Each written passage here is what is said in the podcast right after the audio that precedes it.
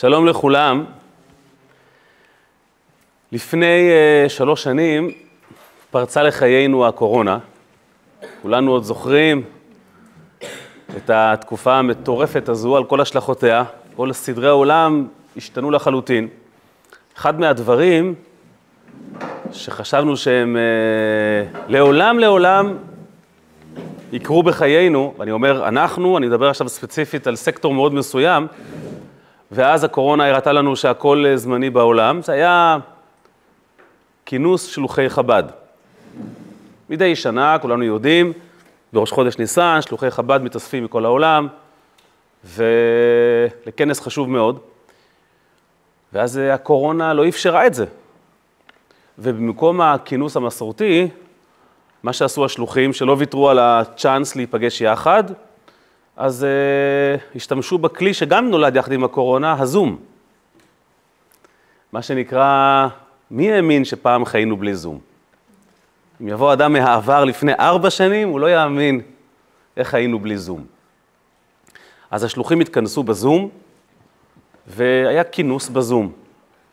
זה כינוס זומי שהחל ביום, אה, במוצאי שבת קודש, ובעצם השלוחים עלו באופן ספונטני, זה לא היה משהו מאורגן עם איזה מנחה, פשוט עלו והחלו לדבר והצטרפו עוד ועוד, ומכל העולם למעשה, והזום לא שבת יום ולילה, יום ראשון, יום שני, יום שלישי, יום רביעי, יום חמישי, במשך שבוע ימים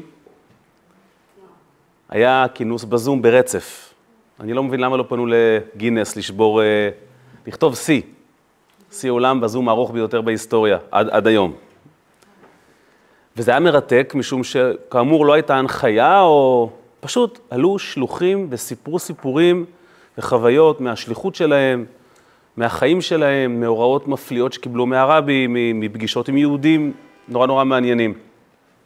עכשיו, מן הסתם לא כולם יכלו לשבת שבוע מול הזום, אני מניח שאף אחד לא יכל, אז אנשים נכנסו ויצאו, אבל הסיפורים התגלגלו שם כמים. והכל, או הרוב, לאחר המעשה התקבץ בספר. מישהו פשוט ישב וכתב את הדברים, את רובם, לא את כולם, אבל חלק הארי, והספר הזה יצא השנה האחרונה בכינוס האחרון.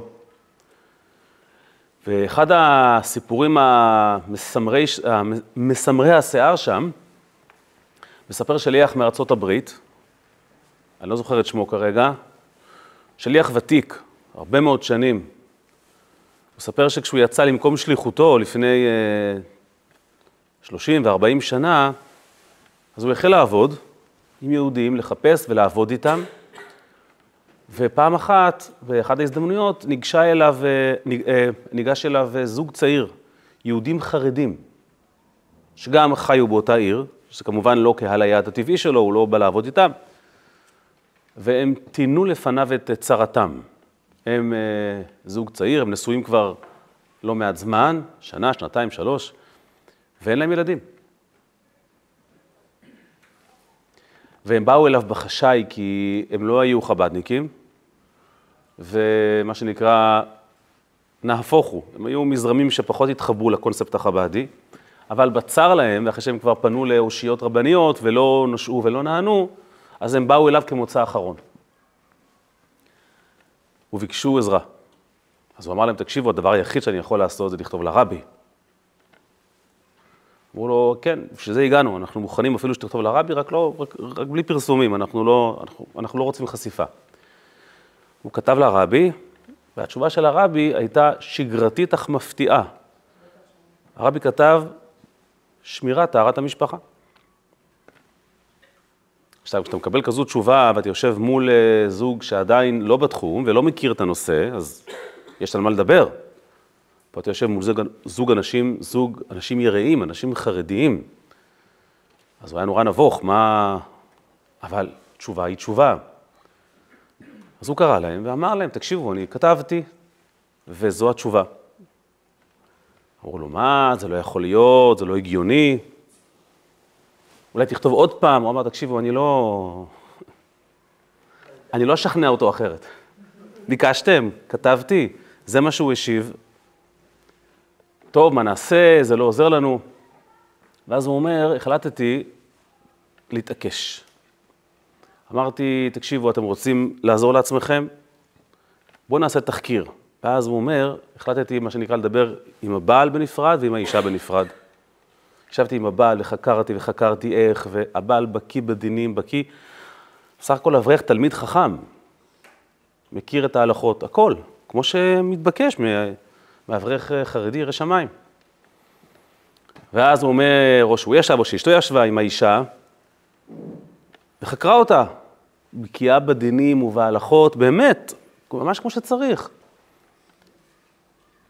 ואז, אחרי כל התחקיר והשאלות, אז הם אומרים לה, תקשיבי, אם הרבי כתב, יש לנו פה חור בעלילה, תעזרו לנו, לא, אנחנו ככה לא נתקדם. אז הוא אומר, היא פרצה בבכי. היא אומרת, אני, אני אגיד לך את האמת, או לאשתו, אבל אל תספרו לעולם לעולם לבעלי. אמר מה שתגידי, העיקר שנתקדם. היא אומרת לו, אני אף פעם לא טובלת. אני נוסעת, מחכה ליד, ה... ליד המקווה וחוזרת הבאה. אני פשוט לא מסוגלת, אני לא יכולה. לא סיפרתי לו. זה הסוד הקטן שלי עם עצמי. בדמעות, בבכי נורא. אז אמרנו לה, אה, אוקיי, עלינו עלייך. בסדר?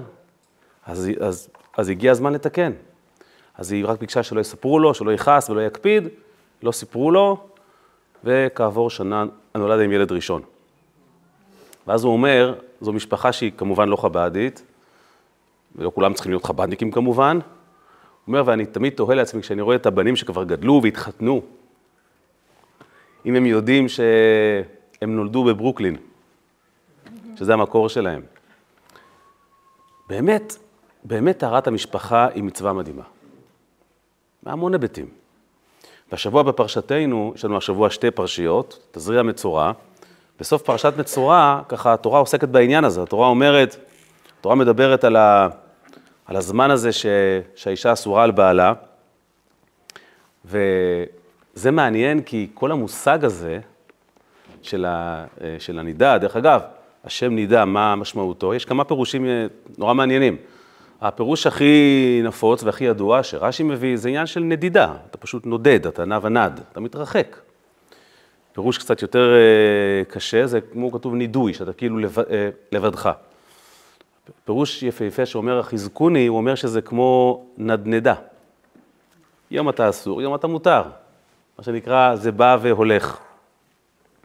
אבל, אבל מה שיפה הוא שזה דבר שאנחנו הבאנו לעולם. זה בתוכנית המקורית של הקדוש ברוך הוא כביכול, זה לא היה כשהוא ברא את העולם.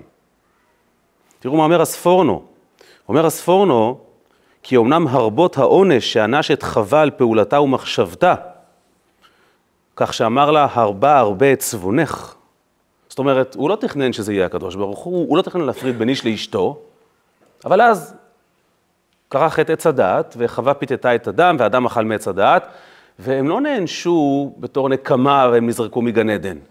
פשוט גן עדן לא יכול להכיל רוע, גן עדן לא יכול להכיל דברים שליליים, ולכן המקום שלהם כבר לא יכל להיות שם. אם הייתי שואל אתכם, איפה נמצא גן עדן? איפה היום נמצא גן עדן? אז רוב האנשים יעשו ככה, נכון? לא. זאת אומרת, גם. גן עדן ההגדרה שלו זה המקום שבו אתה אמור להיות. זה גן עדן. כשאדם מממש את עצמו, זו תחושה של גן עדן. גן עדן, מה שאנחנו מצביעים למעלה, זה המקום הטבעי שהנשמה שואפת אליו. אז כשהיא חוזרת לשם, זה עולם הנשמות, אז היא בגן עדן. אבל גן עדן הוא כל מקום שבו היית אמור להיות. כשאתה מגורש מגן עדן, אתה בעצם מגורש במקום הטבעי שבו היית אמור להיות.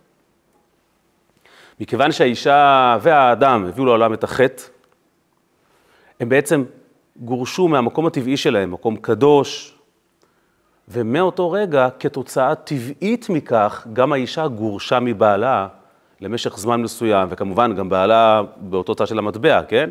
אבל כיוון שהיא יזמה את החטא, והגירוש היה בגללה, אז נוצר מזה כתוצאה מכך שמאז יש את, ה, את העניין הזה של הגירושים הזמניים הללו, של הנדידה הזו. זאת אומרת, זה בעצם התחיל מחטא עץ הדעת, זה עניין של חווה.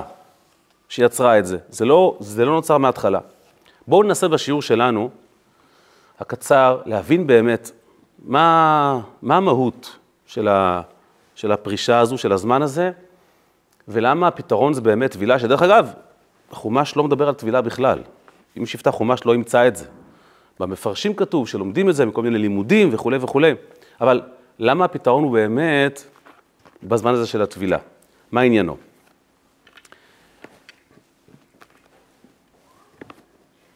מה הסיפור? תראו, כולנו מכירים את המושג טומאה, נכון? טומאה זו מילה מפחידה כזאת. כשהאישה ובעלה בזמן שהם לא יחד.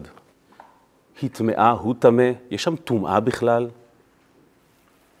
אז בואו נעשה הבחנה קלה. לא. וזה, וזה מאוד מעניין. בזמן בית המקדש, הזמן הזה שהם לא היו יחד, זה לווה גם בטומאה. היום הטומאה הזו לא קיימת.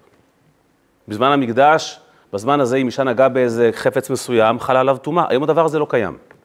זה לא קיים כי זה הטומאה כל הזמן קיימת? אני אסביר, אני אסביר, אני הולך לשם. למה זה לא קיים יותר? וחשוב להבין את זה. זו הבחנה אולי קצת עמוקה, אבל אנחנו נעזר בה. אין טומאה, נותר האיסור. אסור להיות יחד, אבל הטומאה איננה. מה ההבדל בין איסור לבין טומאה? הוא הבחנה חשובה שנוגעת לחיים שלנו. טומאה הוא דבר שאי אפשר להבין אותו. המושג טומאה הוא דבר לא הגיוני. כך רצה הקדוש ברוך הוא וזהו. אתה לא תוכל להבחין לעולם מדבר טמא וטהור בעין שלך. לא תוכל להבחין. חוקה חקקתי, גזירה גזרתי, וזהו. זה ביטוי רצונו של הקדוש ברוך הוא. זה מעל השכל שלנו. איסור לעומת זאת, הוא לא דבר כזה מיסטי. נכון, יש גם איסורים מיסטיים, אבל איסור זה גם יכול להיות דבר מאוד הגיוני. למה אסור לאכול, לצורך העניין, נבלה או טרפה? למה אסור לאכול דבר של עבודה זרה? מדוע אסור לאכול חיות טורפות? כי זה משפיע עליך לרעה, כי אתה בעצמך תהיה טורף. אתה תאכל דובי, אתה תהיה דובי, אז בשביל מה? כתוב שאלישע בן אבויה, התנא המפורסם, שנפל ונהיה אחר, כן? אז כתוב שיש הרבה סיבות למה זה קרה. אחת הסיבות כתוב שאימא שלו, כשהייתה בהיריון, אני לא זכיתי להיות בהיריון, אבל מספרים שכשאישה בהיריון, אז uh, כשהיא רוצה משהו צריכים להביא לה. יש לה תאווה למשהו, אז היא צריכה את זה, כן? אם היא מריחה אוכל ופתאום בעלה, אז אתה לא אומר לה מחר. אמא שלו הריחה אוכל מסוים, כך אומר המדרש, היא לא עמדה בזה והגישו לה, וזה היה תקרובת של עבודה זרה. ויש הסבר שלם למה זה כן היה מותר, אבל עדיין זה לא היה דבר חלק.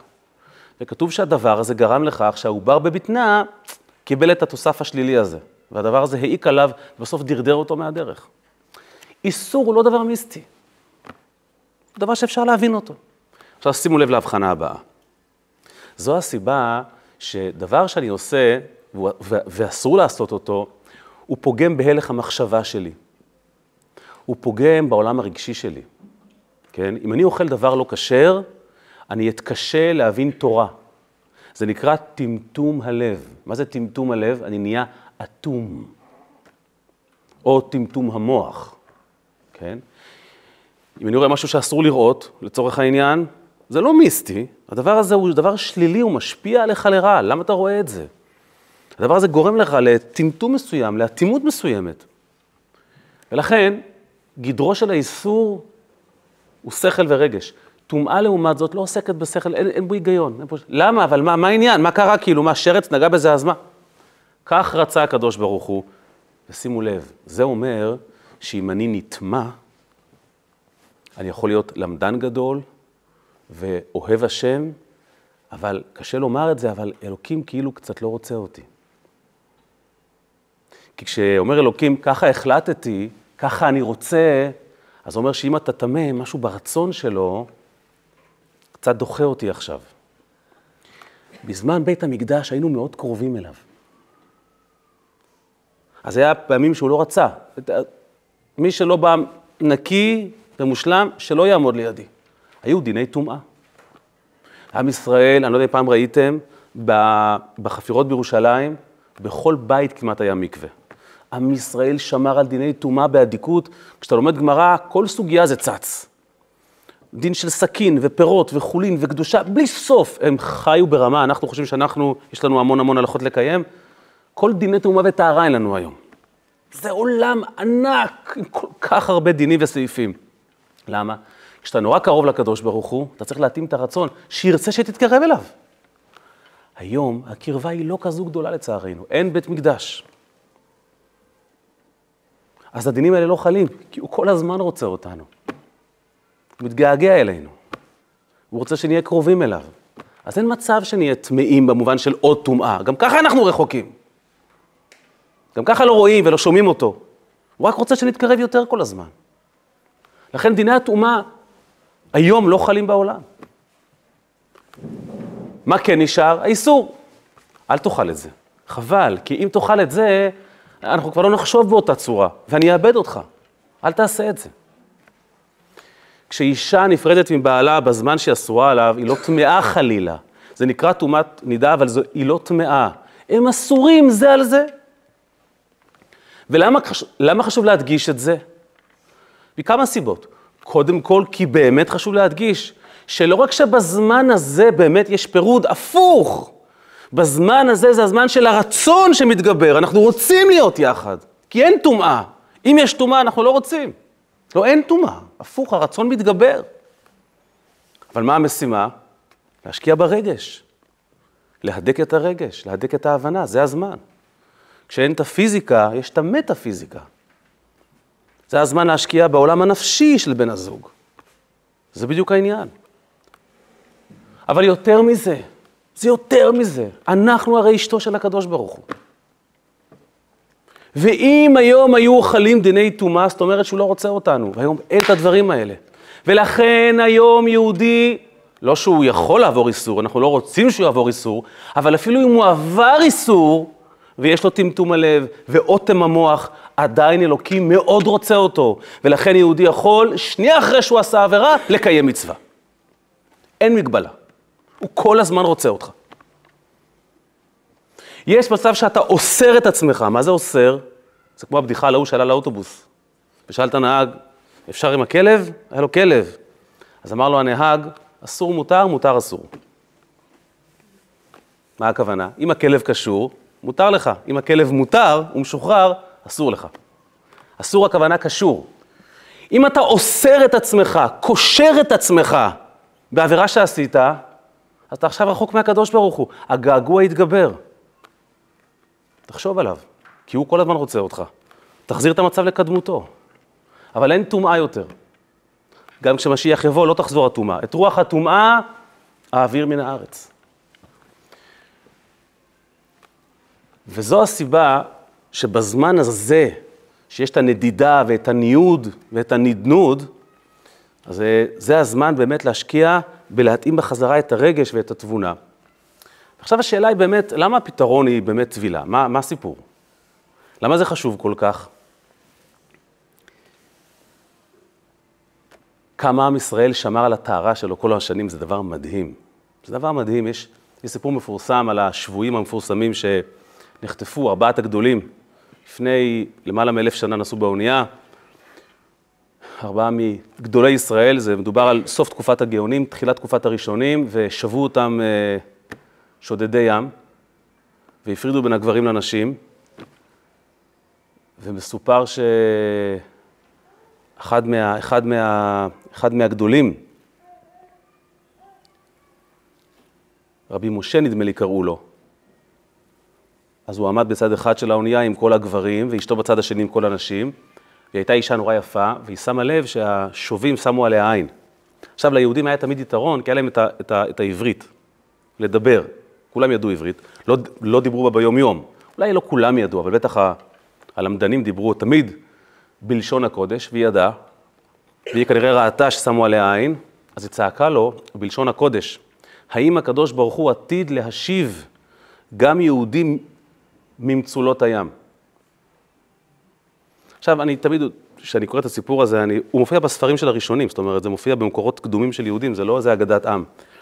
תחשבו על הסיטואציה, ספינה בלב ים, ים, וזה זה, זה, זה, זה, לא קרוז של היום, שזה עיר צפה, זה ספינה של פעם. ופיראטים על האונייה, ובלאגן, ופחד מוות, ותוך כדי, והיא צועקת לו והוא צועק לה. והיא צועקת לו בעצם שאלה הלכתית, היא אומרת לו. האם הקדוש ברוך הוא עתיד להשיב יהודים ממצולות הים?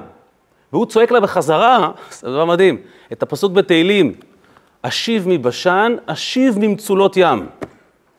היא ראתה את זה בתור אישור וזינקה מעבר לסיפון וטבעה.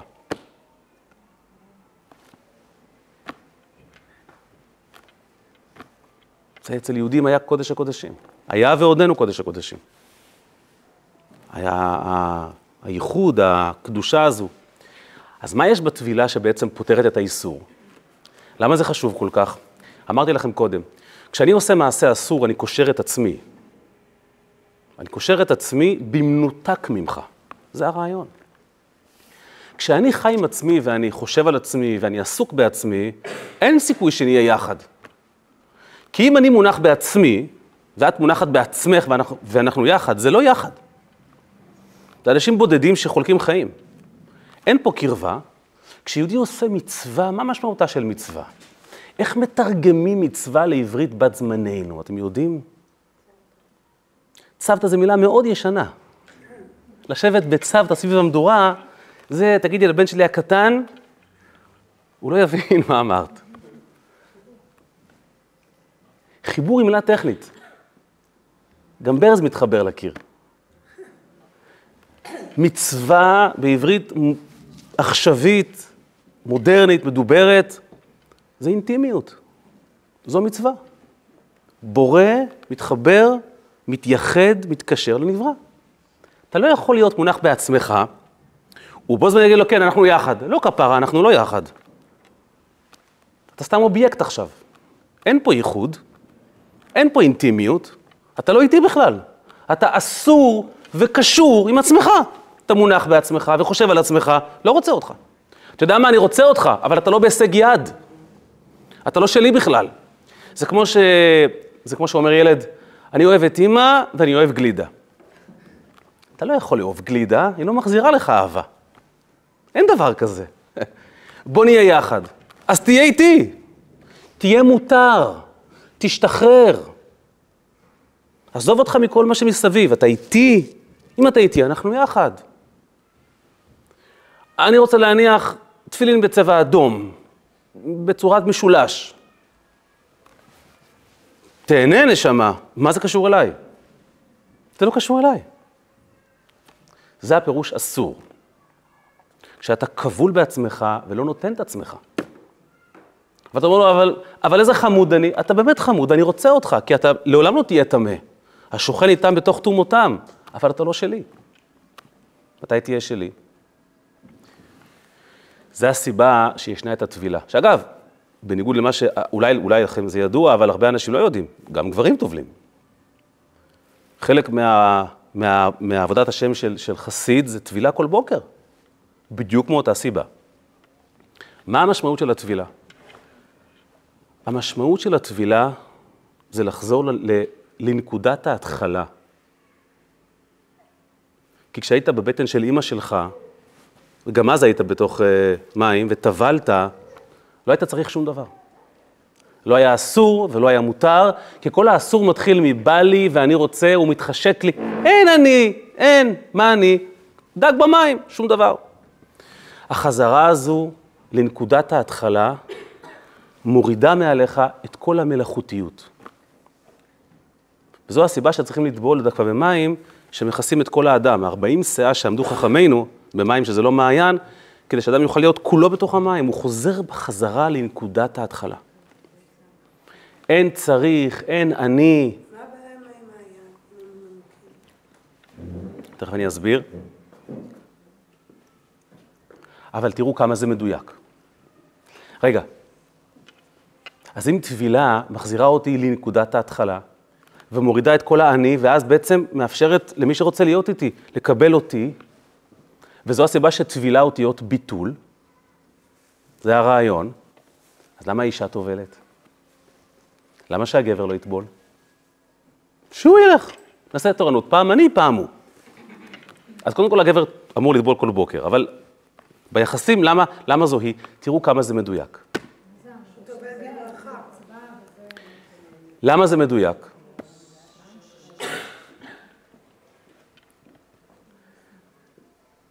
הגבר הוא זה שאמור לקדש את האישה, נכון? הוא מקדש אותה, הוא שם לה טבעת על האצבע, הוא יוזם את כל המהלך. נכון? זה שלו. קניתי, לקחתי אישה. ואז מגיע הרגע שהוא רוצה לממש את הליכוכין הללו. לא תעצור. זה לא עובד ככה. אתה לא פשוט לוקח אותה. כשהיא תיתן לך אישור, תבוא. כשהיא טובלת, היא מבטלת גם אותו. אתה לא לוקח.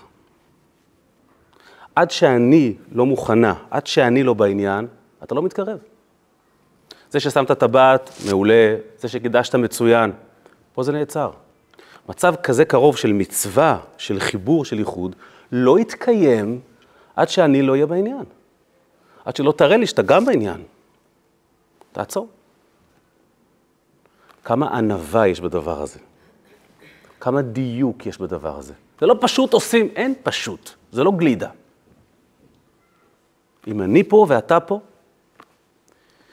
ודרך אגב, לכן, נכון שכתוב בגמרא במסכת נידה, שאמר רבי מאיר, למה התורה ציוותה על כל הריחוק הזה?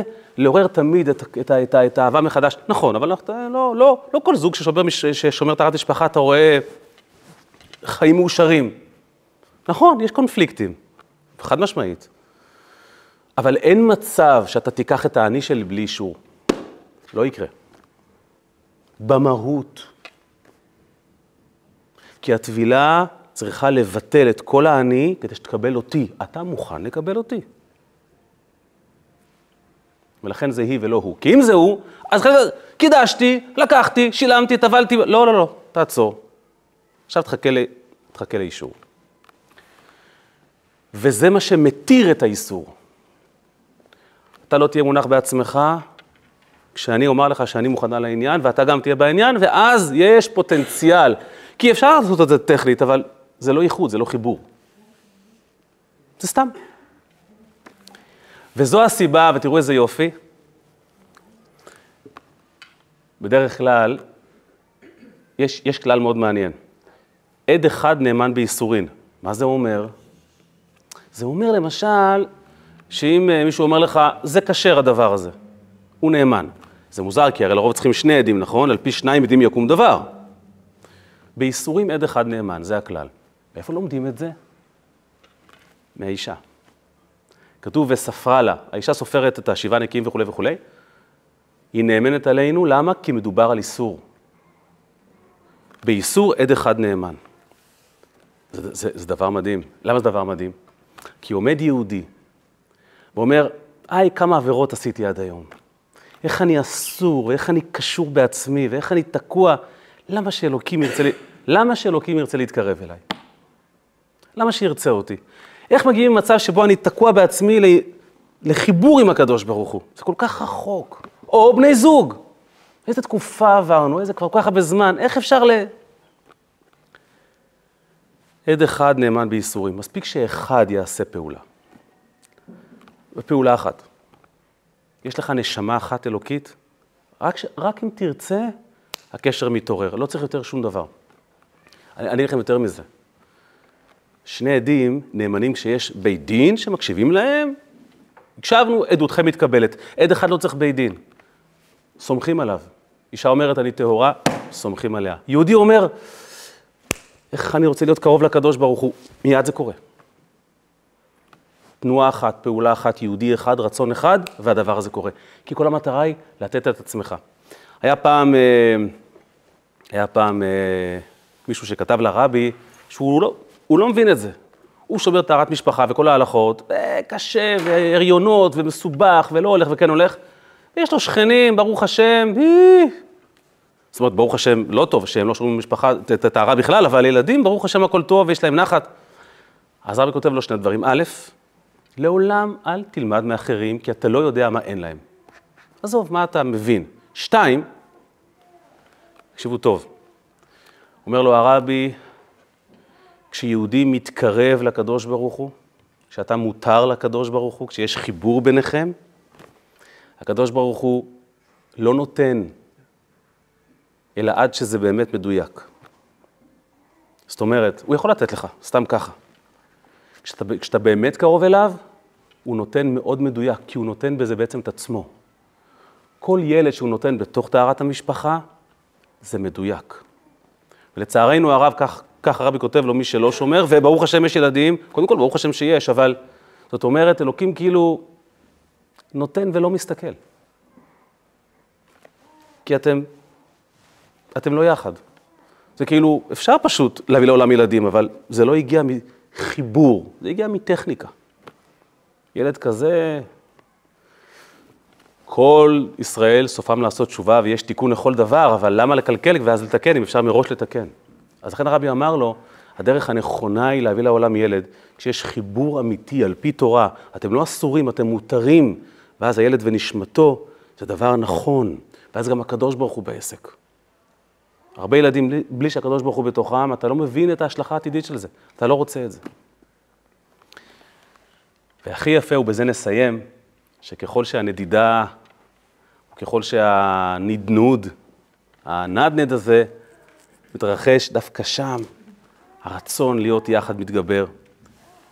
ודווקא שם אנחנו מגדירים את עצמנו יותר מדויק ויותר מדויק, וזה מה ששמר על עם ישראל כל הזמן הזה.